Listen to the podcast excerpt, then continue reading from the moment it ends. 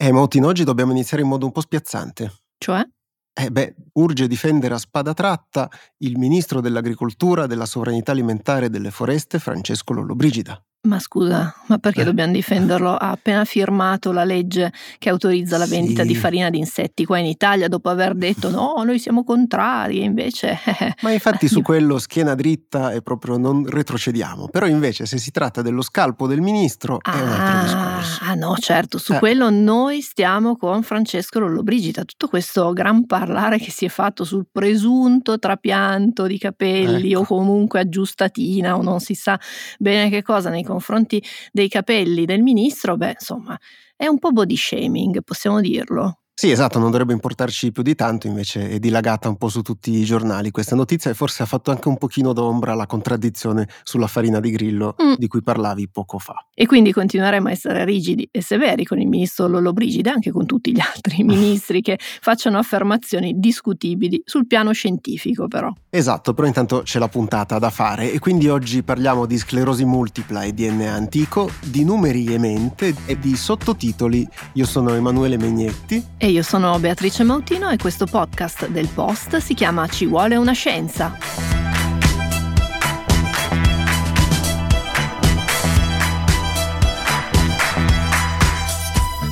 Quando sentiamo dire che in un certo luogo l'incidenza di una malattia, cioè il numero di nuovi casi in un periodo di tempo, è più alta che altrove, il primo pensiero va un po' sempre alle cause esterne, quindi all'inquinamento, alle fabbriche, alla presenza di sostanze tossiche nell'ambiente, oppure allo stile di vita, alla dieta, al chissà come si mangia male da quelle parti, eccetera. Molte volte una causa esterna c'è. Pensiamo alla contaminazione d'amianto che provoca inequivocabilmente un aumento dell'incidenza di un tumore di per sé raro chiamato mesotelioma pleurico, oppure alla sedentarietà che è un fattore di rischio per malattie cardiovascolari. Eh sì, però a volte capita di trovarsi di fronte a un aumento della diffusione di una certa malattia in una popolazione che è misurato e anche poi statisticamente significativo, senza però che poi ci sia una causa esterna evidente. E quindi che cosa si fa in questi casi? Beh, possiamo dire che la strada più battuta è quella dell'invenzione della causa, cioè viene attribuito l'aumento della diffusione della malattia a questo o a quel fattore, senza però che poi ci siano delle vere prove a sostegno. Anzi, magari per chi percorre quella strada il fatto che non ci siano prove è esso stesso una prova, no? Il famoso lo sanno ma non ce lo vogliono dire. È una strada che fa molta presa, anche perché soddisfa il bisogno della nostra mente di risolvere le questioni aperte e poi di trovare nessi fra i fenomeni, magari anche il più rapidamente possibile, perché poi vogliamo quasi sempre delle risposte immediate. Esiste però anche un'altra strada, meno battuta, che non si sa dove porti e nemmeno se porti da qualche parte, che consiste nel mettersi lì, indagare, scartando le ipotesi che dimostrano di non avere solidità e indagando con una mente aperta, ma aperta davvero, alcune ipotesi che possono essere anche poco intuitive. La storia che vi raccontiamo oggi è un bell'esempio di questo secondo tipo di percorso. E tutto parte da un dato. Nei paesi nordici o scandinavi, come diciamo qua al post, si registra una diffusione maggiore che in altri luoghi di una malattia neurodegenerativa di cui si parla spesso, che è la sclerosi multipla. La scoperta, arrivata in questi giorni sulle pagine della rivista Nature, con addirittura quattro studi condotti complessivamente da 150 tra ricercatrici e ricercatori di diverse università in giro per l'Europa, quindi diciamo una ricerca che si fa notare, e che una causa di questo aumento della diffusione della sclerosi multipla c'è, è stata trovata, ma non è esterna, non dipende né dall'ambiente né dallo stile di vita è presente nei geni che le popolazioni nordiche hanno ereditato dagli Yamnaya, che è il cosiddetto popolo delle steppe che ha conquistato quei territori a partire da 5.000 anni fa. Ora, se avete già ascoltato il podcast L'invasione di Luca Misculin e di Riccardo Ginevra, sapete probabilmente di cosa stiamo parlando quando citiamo gli Yamnaya. Se non lo sapete, vi consigliamo caldamente di ascoltare il podcast che è stato prodotto dal Post e vi lasciamo ovviamente un link nella descrizione di questa puntata. Detto questo, però, andiamo come sempre con ordine. E partiamo dall'inizio. Quando sentiamo parlare di sclerosi multipla pensiamo spesso a una malattia fortemente debilitante. Questa percezione è dovuta soprattutto al fatto che un tempo non c'erano delle terapie adeguate, si conoscevano pochissime cose su questa malattia. Ora le cose fortunatamente sono cambiate, perlomeno per quanto riguarda i trattamenti, anche se molti meccanismi della sclerosi multipla, del suo sviluppo, continuano ancora a sfuggirci. La sclerosi multipla è una malattia cronica dal decorso imprevedibile che interessa quasi 3 milioni di persone in tutto il mondo. Viene diagnosticata in prevalenza tra i 20 e i 40 anni ed è dovuta a un comportamento anomalo del sistema immunitario che non riconosce le cellule del sistema nervoso centrale come innocue e quindi le attacca per distruggerle. Questi attacchi fanno sì che si interrompano oppure si alterino i canali di comunicazione tra il cervello e il resto del corpo, con varie conseguenze a seconda delle aree interessate. I sintomi diventano evidenti quando il sistema immunitario attacca la mielina, quindi la guaina che riveste le fibre nervose che fanno parte appunto del sistema nervoso centrale. La mielina è molto importante perché è un isolante, fa in modo che gli impulsi nervosi non si disperdano funzionano un po' come fanno le guaine che rivestono i cavi elettrici. Se la mielina non è integra, gli impulsi risultano alterati e si verificano dei malfunzionamenti sensoriali ma anche funzionali. E i sintomi poi variano moltissimo da persona a persona proprio perché questa riduzione di mielina può verificarsi solo in alcuni punti poi del sistema nervoso centrale, quelli che sono attaccati dal sistema immunitario. E tra i sintomi segnalati più di frequente ci sono i disturbi alla vista che compaiono rapidamente, oppure un senso ricorrente di grande fatica, problemi a camminare o a mantenere l'equilibrio, formicoli agli arti, problemi di sensibilità e poi anche difficoltà di concentrazione. E dobbiamo anche dire ovviamente che ogni persona affetta da sclerosi multipla sviluppa alcuni di questi sintomi che poi possono cambiare con il passare del tempo, con dei peggioramenti oppure dei miglioramenti. Infatti l'organismo riesce a riparare i danni causati alla mielina dal sistema immunitario e quindi riesce anche a ripristinare il passaggio degli impulsi nervosi facendo in modo che non ci siano più i disturbi nel segnale e però a seconda della gravità degli attacchi e poi anche della loro frequenza si possono verificare col tempo danni che sono più difficili da riparare e di conseguenza può succedere poi che alcuni sintomi possano rimanere e diventare permanenti. La sclerosi multipla si presenta infatti con fasi acute, quelle che vengono chiamate ricadute, in cui si ripresentano gli stessi sintomi di prima oppure peggiorano quelli già esistenti o magari se ne aggiungono di nuovi. A queste fasi acute si alternano invece dei periodi di totale remissione o di recupero.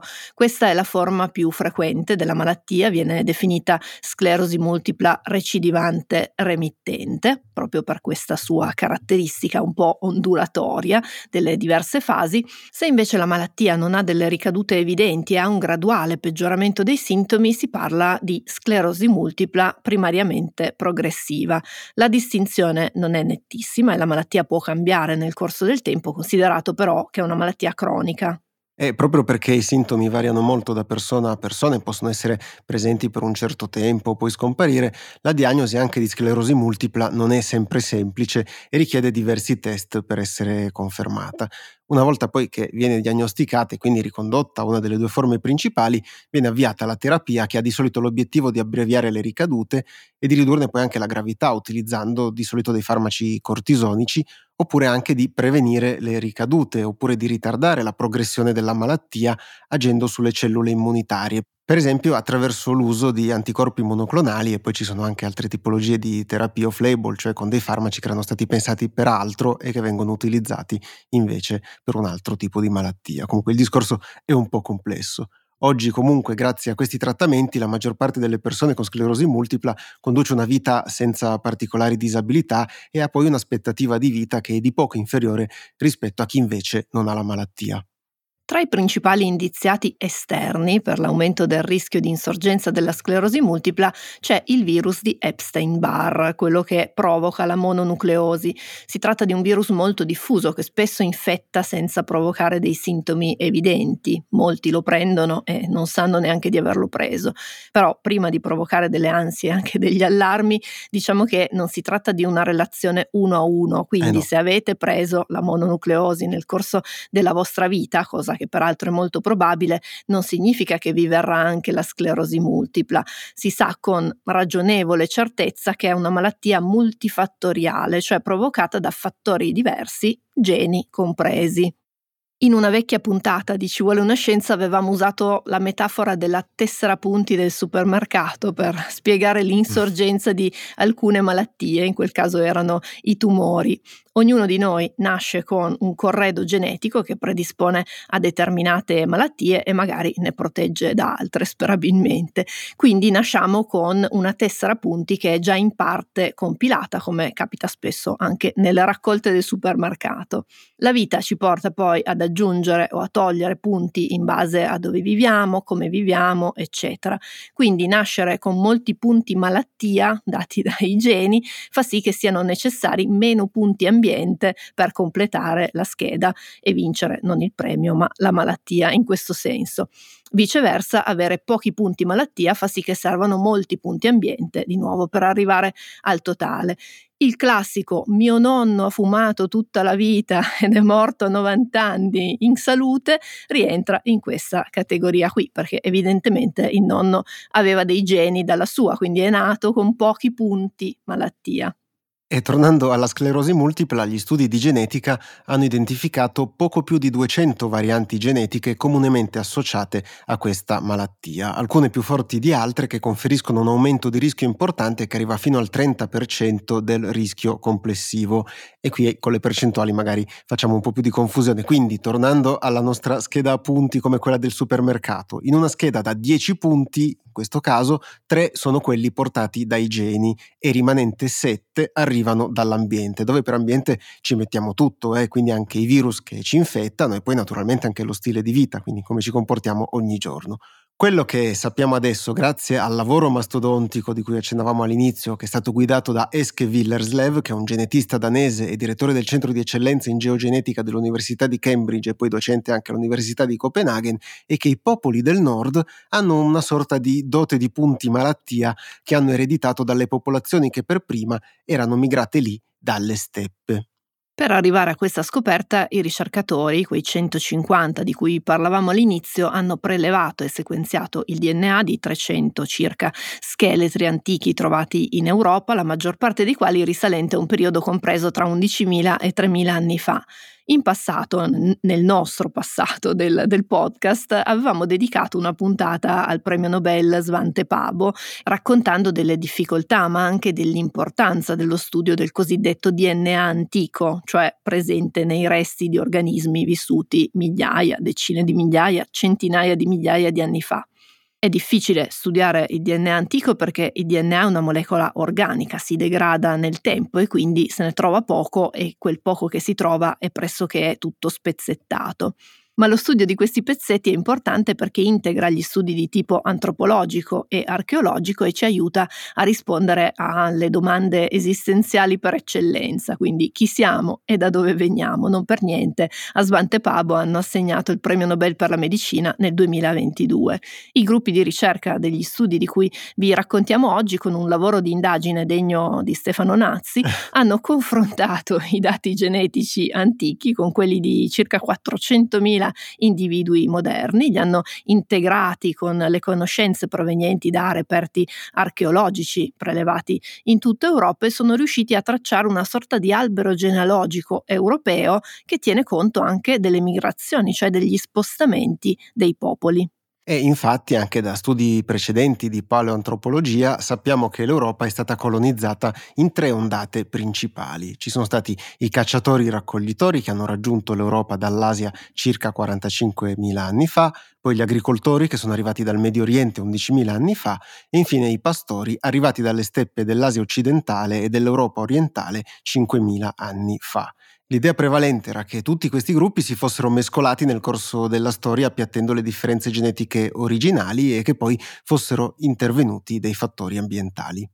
I risultati degli studi di Willersev e dei tanti colleghi raccontano una storia un po' diversa, e cioè che il rimescolamento c'è stato, però sono anche state mantenute, soprattutto in alcuni luoghi un po' più isolati, alcune caratteristiche genetiche legate alla popolazione originaria che era migrata in quei luoghi lì.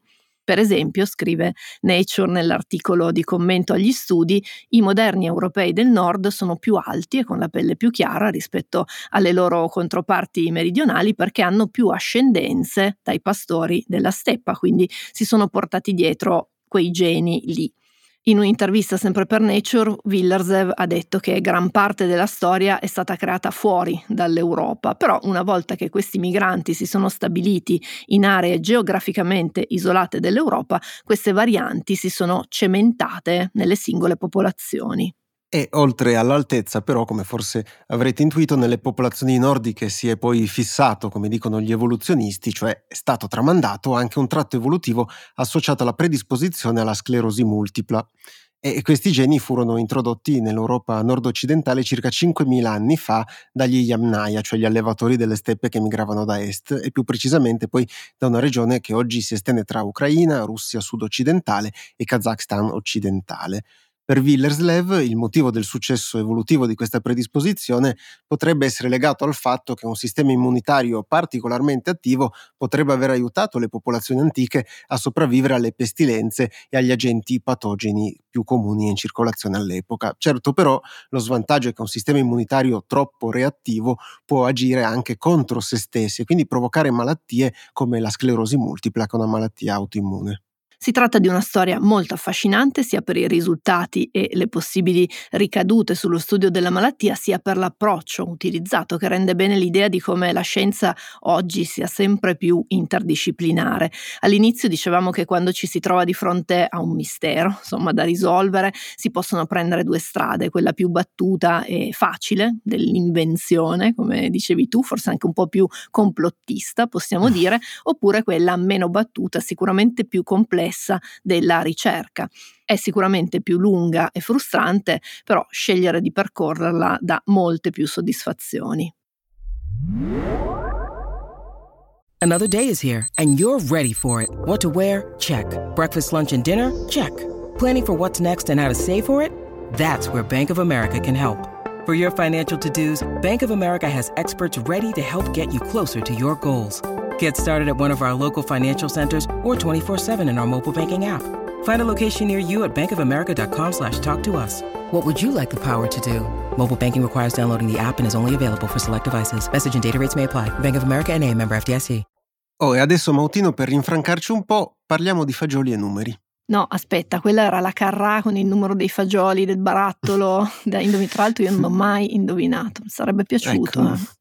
No, però eh, questo è un riferimento un po' vintage, ma in tema, però pensavo a qualcosa di un pochino più vintage ancora e che risale a circa un secolo e mezzo fa. Ah vabbè, allora qui no, alzo le mani. ecco. Allora, nella seconda metà dell'Ottocento, l'economista e filosofo britannico William Stanley Jevons fece un esperimento. Allora, prese una scatola e ci lanciò dentro una manciata di fagioli. Poi diede una rapida occhiata al contenitore e provò a indovinare quanti fagioli fossero finiti al suo interno. Come la carrà, uguale. Sì. Va bene, ok. Jevons voleva capire se nella nostra mente ci fosse un qualche tipo di meccanismo per stimare le quantità anche senza mettersi a contare in modo consapevole. Ripeté l'esperimento dei fagioli nella scatola un migliaio di volte, quindi c'era una certa dedizione a fare la sperimentazione e il nostro Jevons notò un fenomeno ricorrente. Quando c'erano al massimo quattro fagioli nella scatola, era sempre in grado di stimare con precisione il giusto numero di fagioli. Quando invece ce n'erano almeno 5 oppure quindi di più, le stime erano molto meno corrette. Era come se il nostro cervello, almeno secondo la sua teoria, funzionasse in un modo fino a 4 e in un altro da 5 in su. Jevons pubblicò i risultati del suo esperimento sulla rivista scientifica Nature nel 1871 e mise le basi per gli studi su come pensiamo e come percepiamo i numeri e più in generale le quantità. Dalla pubblicazione di quello studio sono passati più di 150 anni e sono state elaborate teorie e ipotesi su come appaiono i numeri al nostro cervello. Se ne è tornato a parlare negli ultimi mesi in seguito alla pubblicazione di un nuovo studio pubblicato su Nature, ma Nature Human Behavior, dal quale è emersa una nuova interessante ipotesi. La ricerca suggerisce che il nostro cervello utilizzi una combinazione di almeno un paio di meccanismi per stabilire al volo quanti oggetti ci siano, per esempio appunto in un contenitore. Un meccanismo è responsabile di fare una stima della quantità, mentre l'altro meccanismo si occupa di affinare quella stima, ma sembra che funzioni solamente per i numeri piccoli. Dobbiamo dire che questo è un ambito di studio molto affascinante, non solo perché può aiutarci a comprendere come funziona il nostro cervello che non fa mai male, anche perché non sappiamo ancora tantissime cose, ma anche per capire come fanno in generale anche gli animali poi a stimare le quantità, ammesso lo facciano in qualche modo. E la teoria più diffusa e condivisa è che alcuni animali abbiano una sorta di senso per i numeri, cioè che siano biologicamente in grado di confrontarsi con le quantità e di confrontarle ed intuire se ci siano variazioni con l'aggiunta o la rimozione di alcuni elementi. Questo senso per i numeri è stato osservato nei bambini ancora prima che inizino a parlare ed è stato anche rilevato in molti altri animali come per esempio scimmie, api, alcune specie di uccelli e anche alcuni pesci. Una scimmia ha per esempio la necessità di capire velocemente quanti frutti ci sono su un albero, in modo da confrontare quella quantità con quella di scimmie nei paraggi, visto che dovrà competere con le sue simili per accaparrarsi qualche frutto. Tra gli animali territoriali o che comunque si confrontano con i loro simili in modo anche violento, come per esempio avviene nel caso dei leoni, fare velocemente una stima è molto importante per capire se sia il caso di battersi oppure lasciare perdere e scappare. Persino le api devono poter stimare se la zona che stanno coprendo sia ricca a sufficienza di fiori per sostenere l'alveare come hanno raccontato alcuni esperti sul sito Quanta Magazine, che ha dedicato un bell'articolo sul senso per i numeri che trovate appunto nella descrizione di questo episodio, la teoria prevalente è che la capacità di fare stime sulle quantità sia molto importante per la sopravvivenza, sia per trovare cibo a sufficienza, come nel caso delle api, sia per non avventurarsi in lotte difficili da vincere, come nel caso dei leoni. Il fatto che questa capacità sia presente in specie molto diverse tra loro sembra inoltre suggerire che il suo sviluppo sia avvenuto moltissimo tempo fa e che quindi sia una parte importante di come funziona il cervello un po' di tutti noi. E una ventina di anni fa un progresso importante fu raggiunto grazie a uno studio condotto presso il Massachusetts Institute of Technology negli Stati Uniti, utilizzando alcune scimmie che erano state sottoposte a dei test per verificare quali aree del loro cervello si attivassero di più quando avevano a che fare con numeri e quantità. E il gruppo di ricerca notò che i neuroni che si trovano nella corteccia prefrontale, quindi più o meno dietro alla fronte, qui lo stiamo dicendo molto a spanne, si attivano in modo diverso anche a seconda dei numeri. Alcuni neuroni, infatti, in questi esperimenti sembravano essere calibrati per rispondere allo stimolo del numero 3. Quindi se alle scimmie venivano dati tre oggetti, questi neuroni si attivavano di più rispetto a che cosa facessero con altri numeri. Altri neuroni erano invece tarati sul numero 5 e poi così via. E il gruppo di ricerca scoprì inoltre che quei neuroni non erano comunque specializzati su un unico numero, ma si attivavano anche per i numeri subito adiacenti al loro numero preferito.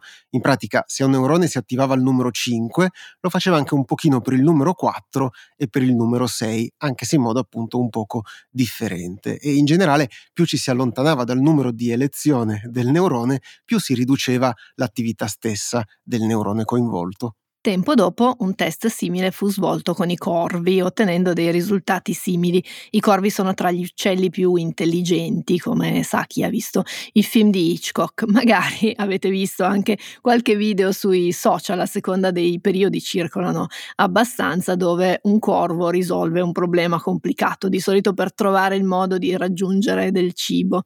Scimmie e corvi sono appunto sicuramente animali intelligentissimi, però non sono gli esseri umani e nonostante le importanti scoperte sui numeri preferiti di alcuni neuroni, nessuno era ancora riuscito a verificare la stessa cosa proprio su di noi. Studiare il nostro cervello è molto difficile perché in molti casi si dovrebbero impiantare al suo interno degli elettrodi per effettuare delle misurazioni su alcune specifiche aree cerebrali, che è una pratica ovviamente rischiosa e quindi eticamente non accettabile. Andreas Nieder, che è un neurobiologo dell'Università di Tubinga in Germania, nel 2015 pensò insieme ad altri colleghi a una soluzione per superare questo problema, rivolgendosi a un collega a Bonn che stava effettuando alcune ricerche con pazienti affetti da epilessia, ai quali erano stati effettivamente impiantati degli elettrodi nel cervello per trattare la loro condizione medica e quindi provare a ridurre le crisi attraverso dei piccoli impulsi. A nove di questi pazienti fu chiesto di eseguire alcuni semplici calcoli a mente, mentre il gruppo di ricerca registrava la loro attività cerebrale e quella anche di alcuni singoli neuroni proprio grazie agli impianti. L'analisi in questo modo portò a identificare l'attivazione di alcuni neuroni per specifici numeri, come era stato osservato negli esperimenti precedenti sulle scimmie. I risultati furono pubblicati poi nel 2018 e misero la base per gli esperimenti successivi, che sono stati invece raccontati nella ricerca pubblicata in autunno, quella dei due meccanismi di cui vi parlavamo all'inizio. Per questo nuovo studio Nieder e colleghi hanno coinvolto 17 pazienti, sempre con impianti cerebrali per trattare l'epilessia, che dovevano osservare uno schermo sul quale venivano mostrati per pochi istanti alcuni puntini, da un minimo di 1 a un massimo di 9. I partecipanti dovevano stimare se avessero visto una quantità pari oppure dispari di puntini, mentre il gruppo di ricerca teneva traccia della loro attività cerebrale.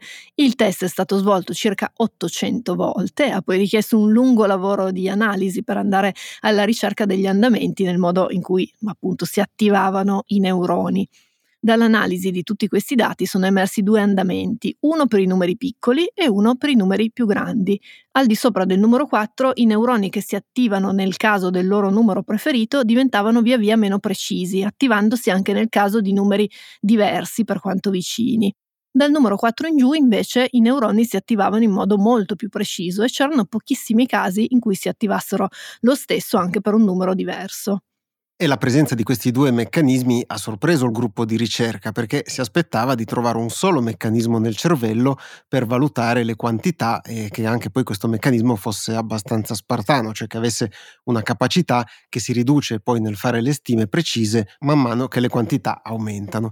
Il confine del numero 4 sembra suggerire che ci sia qualcosa che limita gli errori di valutazione per le quantità basse ed è una cosa che è sorprendentemente in linea con quanto aveva sperimentato in modo molto diverso 150 anni fa il buon Jevons con il suo esperimento della manciata di fagioli nella scatola. Studi svolti in precedenza da altri gruppi di ricerca con metodi diversi avevano ipotizzato la presenza di un unico meccanismo, però questa nuova ricerca sembra mettere in dubbio questa possibilità. La questione comunque è ancora molto dibattuta, d'altronde ve lo diciamo sempre che la scienza è un processo, eccetera. Potrebbe anche essere che in realtà i due meccanismi ipotetici facciano parte di un unico meccanismo ancora più elaborato di quanto si ipotizzasse. E il nuovo studio ha inoltre valutato neuroni che si trovano nel lobo temporale, quindi in un'area del cervello diversa dalla corteccia prefrontale, dove erano stati effettuati i test invece sulle scimmie. E la diversa area di analisi è dipesa dal fatto che gli elettrodi per trattare le crisi epilettiche erano stati inseriti in quella zona e, e quindi si è dovuto fare di necessità virtù. In compenso però quell'area del cervello è coinvolta nei processi legati alla memoria e anche all'elaborazione dei concetti, quindi potrebbe avere qualche nesso col modo in cui percepiamo le quantità e gestiamo i numeri. Ci sono ancora moltissime cose che non sappiamo sul funzionamento del cervello e anche meno male perché così è più divertente insomma scoprirle man mano, però da indizi piccoli e grandi come quelli forniti da questo studio che possiamo estendere le nostre conoscenze e a pensarci è piuttosto affascinante che da secoli usiamo il cervello per provare a scoprire come funziona il cervello.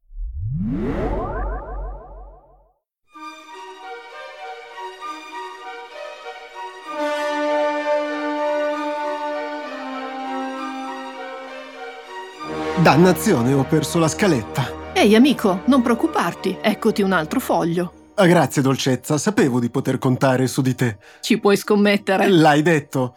La sai una cosa? E sentiamo. Ora dacci un taglio. Nessun problema.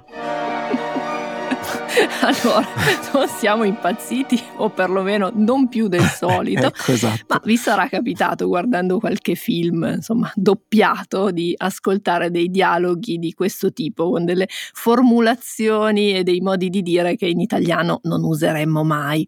Questa lingua, che è italiano senza però esserlo davvero, viene spesso chiamata doppiaggese oppure doppiese, cioè la variante di una lingua come conseguenza del doppiaggio.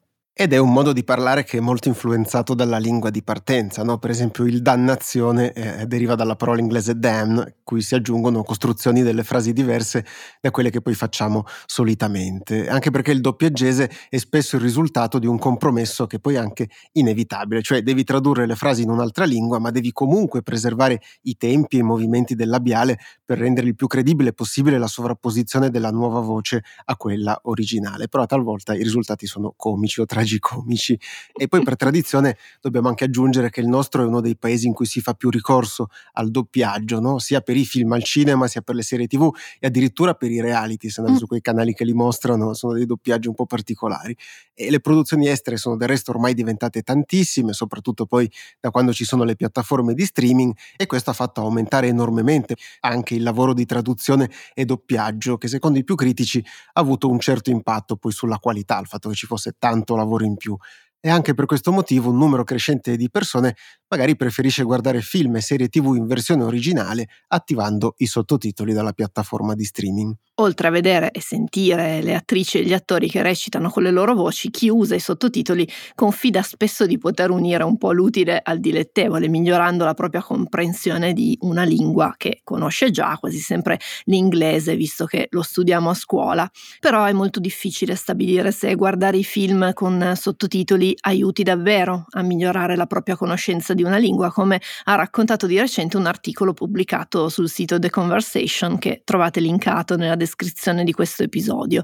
In generale, vedere e capire un film è uno sforzo cognitivo non indifferente. Il nostro cervello deve mettere insieme le informazioni che vede sullo schermo con l'audio, che tra l'altro appunto interagiscono di continuo tra di loro. I sottotitoli aggiungono un ulteriore livello di complessità perché aggiungono ulteriori informazioni da tenere sotto controllo e che spesso scorrono a una velocità diversa da quello che sta succedendo in una scena del film. Vediamo intere frasi prima che siano pronunciate dai personaggi e inconsapevolmente lavoriamo di continuo per provare a rimettere in sincrono tutte quelle informazioni, insomma un lavoro. È un bel lavoro e anche poi affascinante dal punto di vista scientifico e quindi diversi ricercatrici e ricercatori si sono dedicati a questo argomento. Per esempio nel 2011 un gruppo di ricerca dell'Università di Montpellier in Francia condusse un esperimento con alcuni volontari che parlavano francese e avevano studiato l'inglese a livello scolastico. A questi volontari furono mostrati film in versione originale in inglese con sottotitoli in francese,